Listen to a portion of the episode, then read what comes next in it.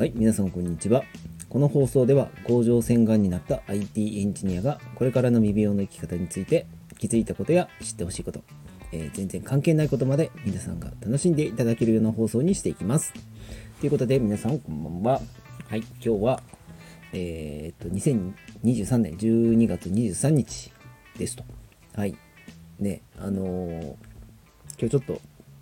ね、あの、梅田に、大阪にね、用事があったんですけども、めちゃくちゃ人が多いなと思ってて、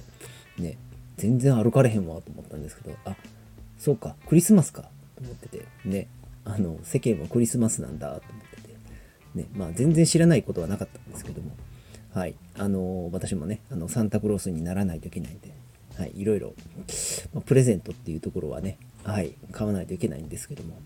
ちょっとね、いろいろやることが多すぎて、はい、そのあたりはうちの奥さんにお任せをさせていただいたんですけどもね、はい、まあ明日もイブなんでね、はい、ちょっとまた買いに行こうかなとは思ってます。はい。で、で、ね、あの、それよりね、急に寒くなったので、皆さんね、たちょっと体調崩されてないかなとは思うんですけども、はい、私、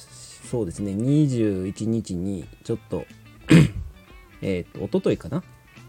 はい、ちょっと、あのーまあ、VR とか XR 系の、まあ、展示会があったので、ちょっと東京の方に行かせてもらって、いろいろ見学してきました。はい。あのー最先端の技術っていうところに触れてですね、はい、まあちょっと、いろいろお仕事に役立つ情報があったかなと思って、はい、帰ってきましたが、はい。で、帰りの、ね、新幹線乗るときはそんなにね、あの東京まだ寒くなかったんですけども、新大阪に着いた途端、なんじゃこりゃと。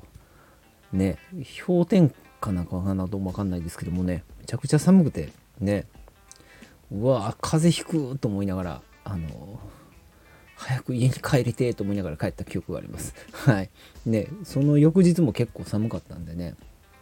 ね、皆さんもね、風邪ひいてないかなと思ってちょっと心配なんでね、まあこんな日こそね、こんな時期こそ、あの、やっぱ鍋って食べたいですよね。はい。だからその時にでも、ね、普段野菜取らない人はいっぱい取ってもらったらなと思います。はい。はい。前置き長くなりましたが、はい。今日のね、テーマは、あの、まあ私はね、そのチーム未病っていうところに、はい、参画させてもらってるんですけども、まあそこで、えー主に悩んでる、悩んでるじゃない、学んでる、えー分子栄養学っていうのがあるんですけども、はい、その今日のテーマは IT と分子栄養学って関係あんのっていうところなんですね。はい。な、まあなぜこの私がチーム未病に参加したかっていうところは、あのね、まあ当然がんになったっていうところもあるんですけども、まあそのあたりはですね、あの最初の放送とかね、を聞いてもらったらいいのかなと思うんですけど、はい。で、まあ IT とね、分子栄養学ってね、なんか結びつきがあんのとかね、関係あんのって思ったりするんですけど、えーっと、まあ結論から言うとね、関係ないです。すいません。はい。関係ないです。はい、全く交わらないです。はい。ただ、まあ、ちょっと視点を変えたときに、あのまあ、一緒じゃない、一緒、うん、なんか結びつくとこ、ね、あの、紐づくところあるんじゃないかなと思ってちょっと考えてたんですけども、はい。まあ、そのあたりをちょっと、あの、お話ししたいかなと思います。はい。で、まあ、IT っていうところは、うん、まあ、はっきり言って直接的には関係ないかなと思うんですけども、まあ、私がその IT のね、業界でお仕事をしてて、えーまあ、20年以上ね、お仕事してるんですけども、まあ、そこで、あの、やっぱりその IT にとってね、システムをいろいろ開発するんですけど、まあ、そこで大事になってくるのは、まあ、品質っていうところですね。はい。ね、品質っていうところはね、ちょっとこれを話し出すとすごく長くなってしまうんですけども、まあ、あの、やっぱりね、ちゃんと動くシステムですね。あの、お客様のが望んだ通りの動きをする、以上の動きをするって感じですね。はい。そこで、あの、間違ってほしくない動きをしないとね。はい。え間違っまあまあまあ、不具合がないシステムって言った方がいいのかな。はい。っていうのがやっぱりお客様に喜ばれるシステムであるということです。はい。で、じゃあ分子栄養学って、じゃあどこが結びつくねんっては思うんですけども、まあ、分子栄養学っていうのは直接ではなくて、まあ、やっぱりそこの、えーとシステムでいう品質っていうのは皆さんのね体にとってはまあ体質体質っていうかな体質でありまあその体調であり、はいなのかなと思っててそこのね体調による不調っていうのがねシステムでいう不具合なのかなというところでありますと。はいね、でそこで不具合が起こってしまうと、まあ、システムはどうなるかというと、まあ、やっぱりお客さんにとって気分が良くないなと。はいね、それとやっぱりその、えー、何物事を解決するためにシステムを導入するんでそのシステムがうまくいかないことによって、まあ、業務が止まってしまったりとかですね。はい。ねあのー、物事がうまくいかないっていうことによってやっぱり生産性が上がらなかったりとかですね、はい、それによっていろんな影響が出てしまうと、はい。ね、効率が逆に下がってしまうっていうあの影響が出てしまう。はい、で逆に体もそうですね。体調もね体質もそうなんですけども体の不具合が出ることによって、ね、本来持っているパフォーマンスが発揮されないことによって、はい。ね、自分の思ったような結果が出ないと、ね、もしねその相手様相手にねお仕事されてるとかね、はい、人にとってはその逆にその自分の不調によって逆にお客さんに満足、ね、いいものを与えられないことによるね クレームだったりとかですねっていうのはもしかしたら発生するかもしれないかなというところで、まあ、そういう意味では一緒なのかなと。はい、っていう感じで無理やり紐付けてますと。はい、でまああのこういうところの話だとすごくね、えー、長くなってしまうんですけどもまああのなぜ私が分子栄養学っていうところは面白いなと思ったところがポイントがあるんですけどもえー、私がねその分子栄養学面白いなと思ったところはものすごくロジカルに考えられるとこです。はい、なんか栄養とかやっぱり人間の体って不思議なところがたくさんあるんですよね。でやっぱり脳の仕組みになってまだいっぱい研究されてますけど、ね、分かってるで分かってないことも多分いっぱいあると思うんですよね。はい、で考えた時になんか人間の体ってなんか分か解明されてないのかなっていう先入観があったんですよ私の中では。はい、なので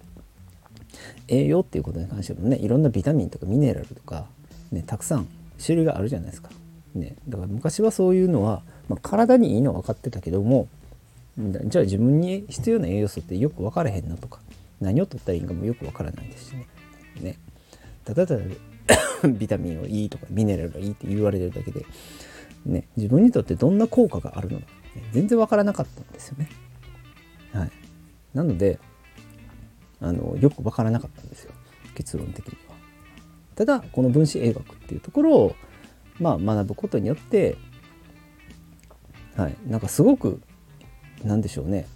すっきりしたというよりかはあこういうふうに考えたら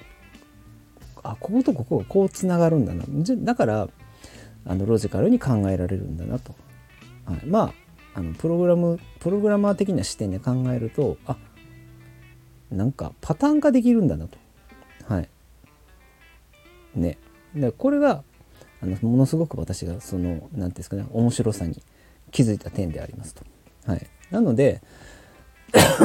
こういう栄養素とこういう栄養素を取るとこういう効果が生まれると。だからこれとこれが紐づいていることによってこういう効果が生まれるんだよっていうところはものすごく納得ができたかなと思うんですよね。だからこれを取りなさいとかね。はい、これとこの栄養素の組み合わせによってこうなりますと。ね、こうこういう人はこういう症状が出てるから、ねまあ、例えばね、まあ、一番分かりやすい例で言うと、まあ、例えばビタミン C が不足してる人はものすごくストレス、ね、抱えていることによってそれが消耗してしまう。ね、だから今あなたはこういう栄養素が不足しているので、まあ、こういうふうに取ってくださいとかね例えばですね。はい、っていうとものすごくまあ、分かりやすいしね説得力があるし、まあ、ロジカルに考えられるなと。はい、なので、まあ、それは逆にま IT からエンジニアから言わせてもらうと、まあ、まあ、そういうロジカルな部分っていうのは、まあ、パターン化できるのでプログラム化できるんですよ。そうなんですよ。なのでそのロジカルな部分を、ね、IT の技術で、まあ、そこは何かプログラミング的なところでものすごく効率化ができる可能性があるかなと私は今すごく思ってますので、ね、なかなかそのロジカルな部分をすごくアナログでやってたりとか人海戦術でやってる部分があるのであればそこは是非システム化して もっと効率的に、まあ、例えばカウンセリングに使うんだりとかですね、はい、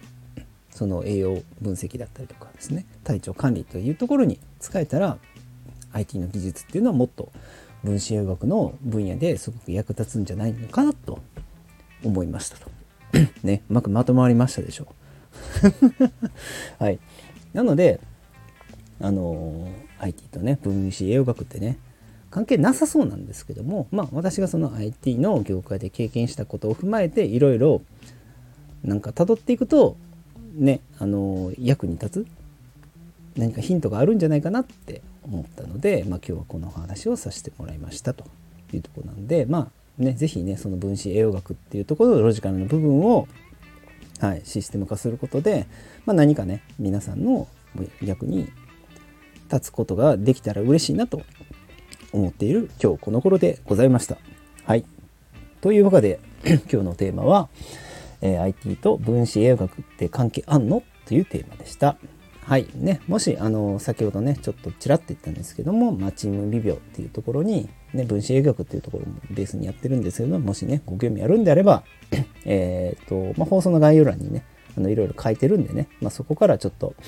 あの辿っていってもらったらなと思います。はい。じゃあ皆さんね、あのー、寒い、ね、どんどん寒くなってね、あの体調崩すかもわかんないですけども、ね、あのー、元気にね、あの年末を過ごして良い年を